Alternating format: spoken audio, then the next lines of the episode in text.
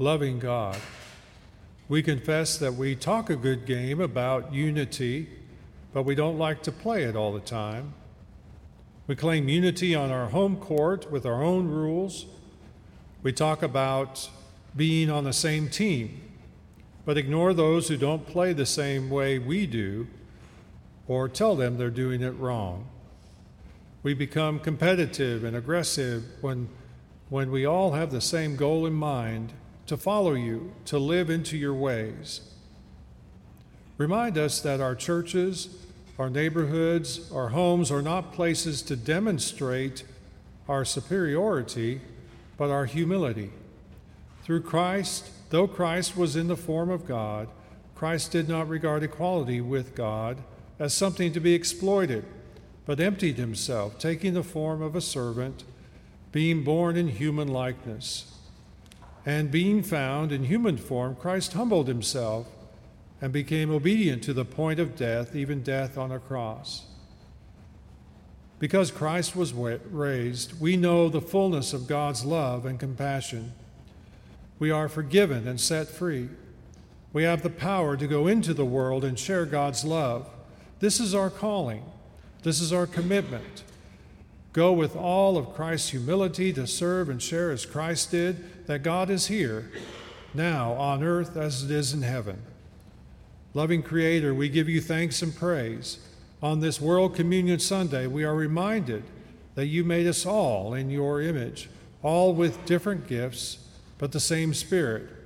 In all parts of the earth, we have come to know you in different ways through our cultures and traditions and teachings. But we are united in your love for us, demonstrated in the life, death, and resurrection of Jesus Christ, our Savior. We give our thanks for your wondrous diversity that breathes in each of us, and we share together our common humanity and our common hope that is found in you. In the name of Jesus Christ our Lord, we pray.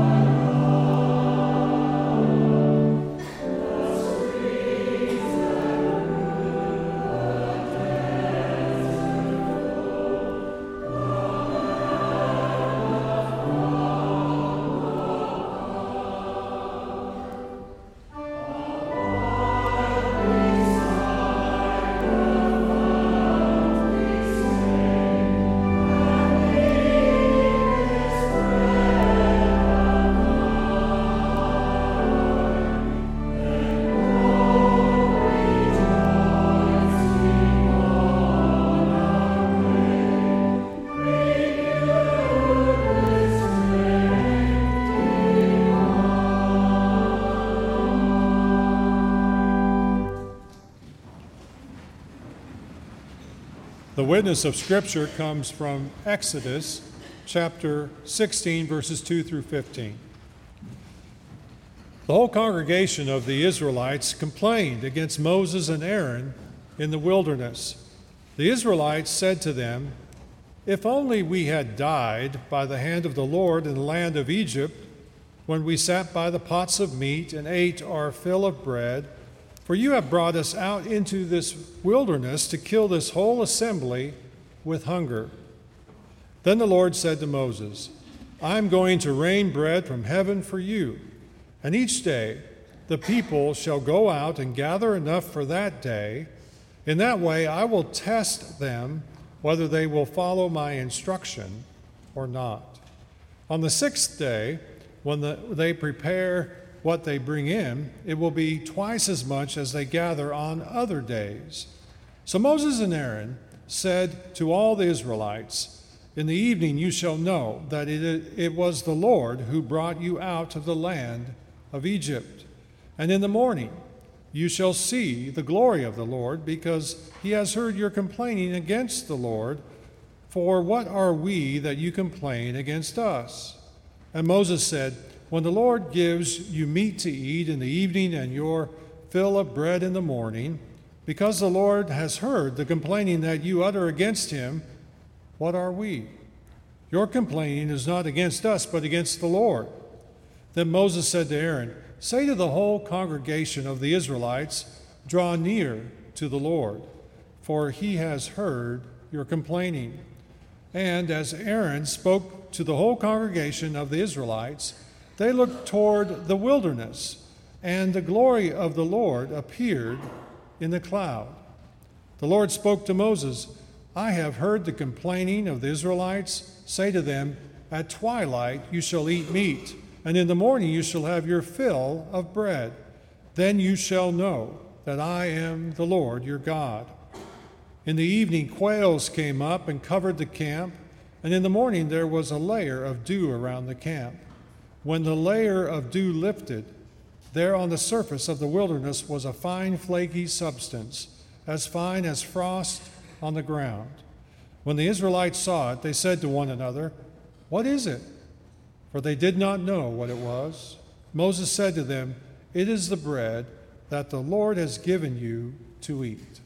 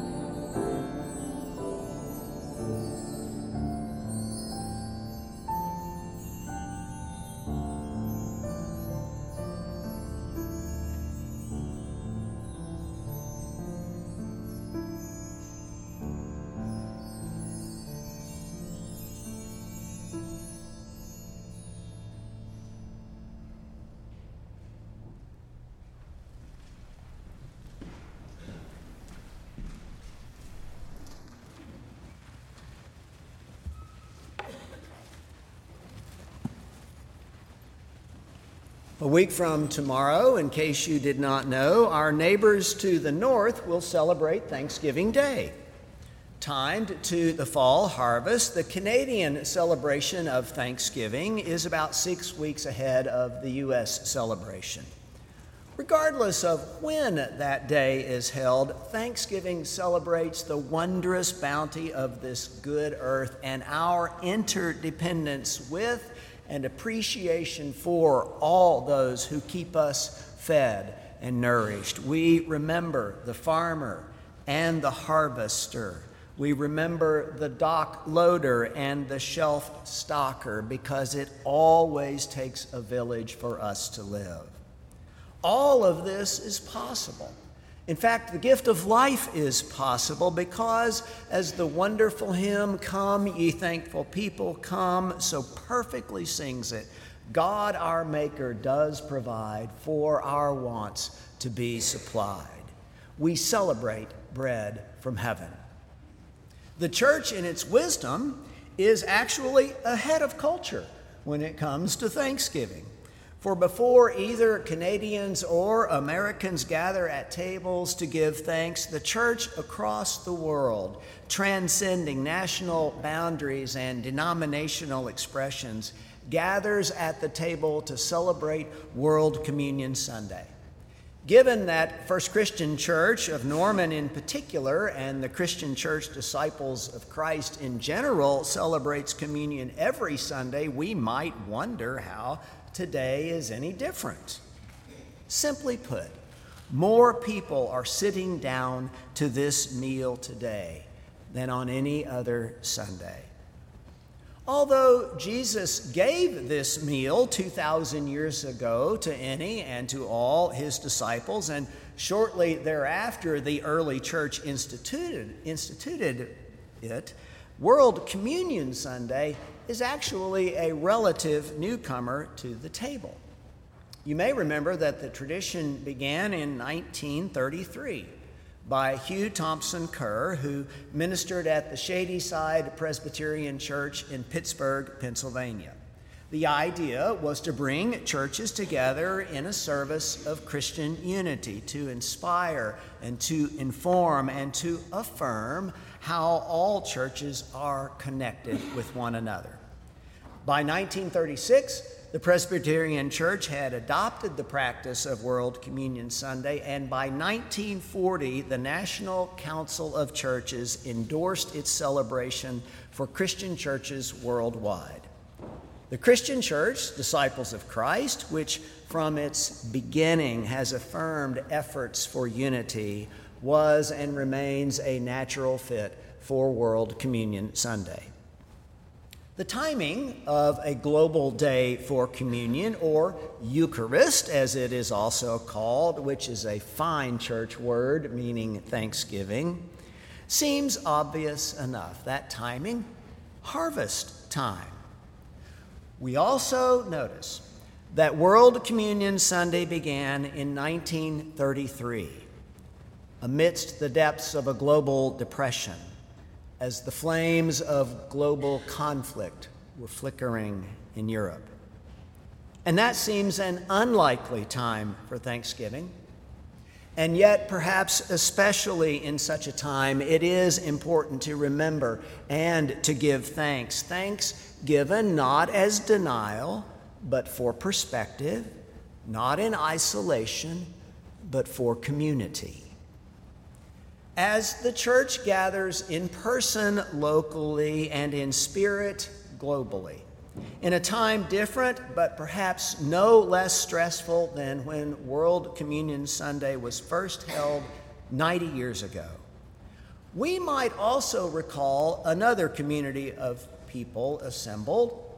It was thousands of years ago that they were gathered not in the confines of a beautiful sacred building, but wandering in the expanse of a desert wilderness. We remember our ancient faith ancestors had labored hard for years under the oppressive thumb of Pharaoh, whose brick quotas only deepened their despair, a despair so pronounced their cries were heard by God who liberated them from the cruelty of all that had been and sent them toward a promise of what will be. Today's story from Exodus joins this parade of liberation 30 days into their wilderness sojourn. As the exhilaration of passing through the parted sea with unmoistened feet has given way to lamenting of their dwindling supplies with a strident voice. The food they'd managed to pack away in their hasty escape from Egypt has now all but run out, and the desert shows no promise of a meal. They're afraid. They're annoyed. They're ready to return to Egypt, where even though their employment was oppressive, at least they had three squares a day and a dependable schedule. And with the desert sand as their gritty gruel, their memories had faded. They'd forgotten their oppression, and they'd forgotten their liberation. They were ready to toss out Moses and Aaron as their leaders, and they had decided that God had left them for dead. This part of Exodus, this section, and part of the next chapter, as our ancient ancestors doubled down on their complaints, has been subsequently named the murmuring tradition. Peter Gomes describes it this way Where there is not outright rebellion, but a low grade grumbling fever, not outright war, but an undercurrent of moaning and groaning, of complaining and kvetching, the sort of little irritants that make up the day, the week, the year, our lives. The murmuring tradition is one we all know. Nothing worth causing a fuss about, yet never quite satisfied. If faith is one part tradition, then the murmuring tradition gets handed down, and when it is active, nostalgia is idolized. And the future, as Yogi Berra once said, ain't what it used to be. Whether our ancient ancestors or our next door neighbors, we're familiar with the murmuring tradition.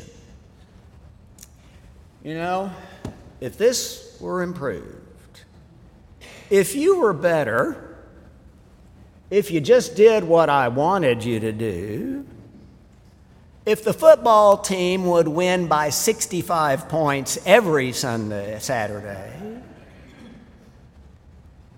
and now, oh boy, our many technologies and the unyielding ideologies give ample opportunity for amplified murmuring. And we note that, although there would be times when both Moses and God were ready to be done with this kvetching crowd, thankfully never at the same time, in this story, God's response is neither judgment nor anger.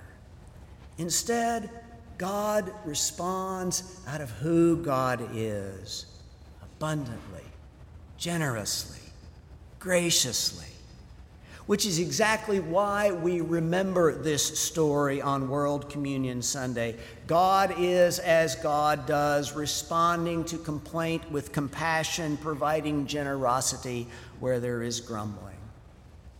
As the story is told in Exodus, God hears their complaints, just as God did when our ancestors languished in their labor camps.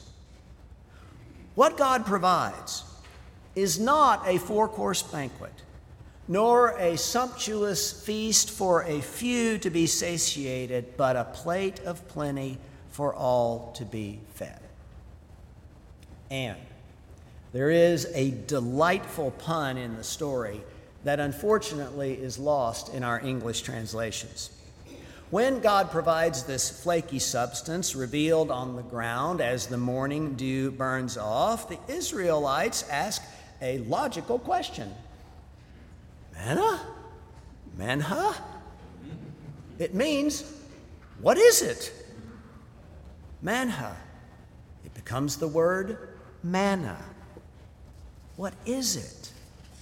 And as our wandering ancestors pick up enough for the day, not to hoard for themselves, but to live in such a way that all will have enough to eat, surely they remember, as we do on World Communion Sunday, that from the beginning it has been God's good way to nourish life with a daily quota of bread and not a daily quota of bricks. So, lest we ever forget, we pray each Sunday, give us this day our daily bread. In the middle of their wilderness complaining, our ancestors ask a wonderful question What is it? This manna that God provides. And we do well to ask the very same question of this manna placed on this table and in the midst of whatever wilderness wandering might be ours in any given moment. What is it, this communion we celebrate? What is it that is nutritious in this wonder bread from heaven? It is, we affirm, the bread of reconciliation. Perhaps we might recall the chapel of reconciliation. It is the bombed out shell of the Coventry Cathedral in England. There is no entry into the restored and gloriously rebuilt cathedral without first going through the ruins. It's testimony to hate and enmity between nations and between peoples. Yet, the rebuilt and restored cathedral proclaims, as does this table, that destruction and despair is never the end. Yes, we pass through what has been estranged and broken, but there is the bread of reconciliation that awaits we both remember and live into that reconciliation with every communion meal. What is it? This bread from heaven. It is that loaf proclaiming God's love for the world, for the world that place not abandoned by God, but that place beloved of God, that place where everything that is made has something of God in it. Yes, this bread from heaven is grown in the goodness of God's earth, and it is our calling to nurture this bread basket of a world God has created. And we remember that when we sit down to this meal. What is it? This bread from heaven. It is symbol and sign of God's presence in human form in Jesus Christ who breaks the bread and who shares the cup. As God invested in both in the child born in the manger into the world and the woman who is God bearer, so we invest our lives into the world. God has not chosen to act in the form of phenomena, wrote Peter Gomes. Instead, God has chosen to act in the form of men and women who know God and love God and serve God. By God's love for us in Jesus Christ, we are become in ourselves, in our daily work, acts of God, evidence, living proof that the God who has acted in the lives of the prophets and the martyrs and the saints still acts in the likes and the lives of each one of us. When the disciple stance class meets, as it has done for the past three weeks, we answer the what is it question we affirm that communion is the central, essential expression of our worship. We are the stewards, Christ is the host. And because we are the stewards and Christ is the host, we do not police or bounce anyone from this table. There are no walls, there are no boundaries here, there are no conditions or exceptions. We serve one another with joy and gratitude. We do not eye one another with suspicion and critique.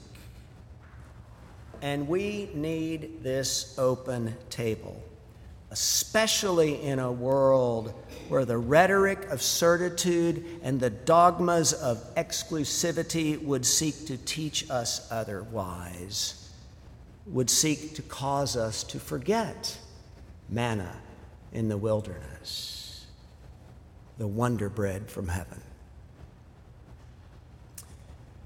It's been years ago now after a delightful evening of preaching at another church in another city, it came time for communion. It was the practice of that church to serve communion to some, but not to all. That's a decision made by each congregation, a right to decide, which I defend whether or not I agree with the decision. So I was forewarned before worship started not to receive communion. And because of that, I was planning to sit there quietly while others received the sacrament. Now, just as the minister of that church got up, he'd been sitting beside me, to move toward the altar to give communion, he sent a nonverbal reminder for me to stay seated, just in case I had forgotten. As he walked away from me, here's what he did.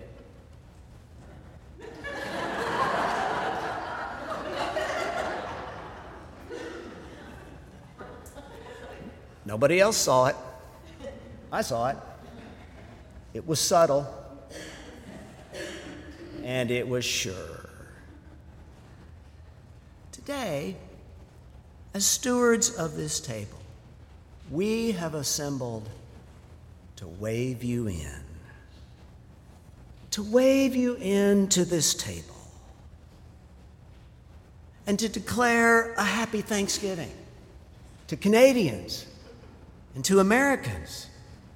And anywhere in the world where people gather to a table hosting the bread from heaven. Bread that, as the old hymn sings so well, God graciously feeds us till we want no more.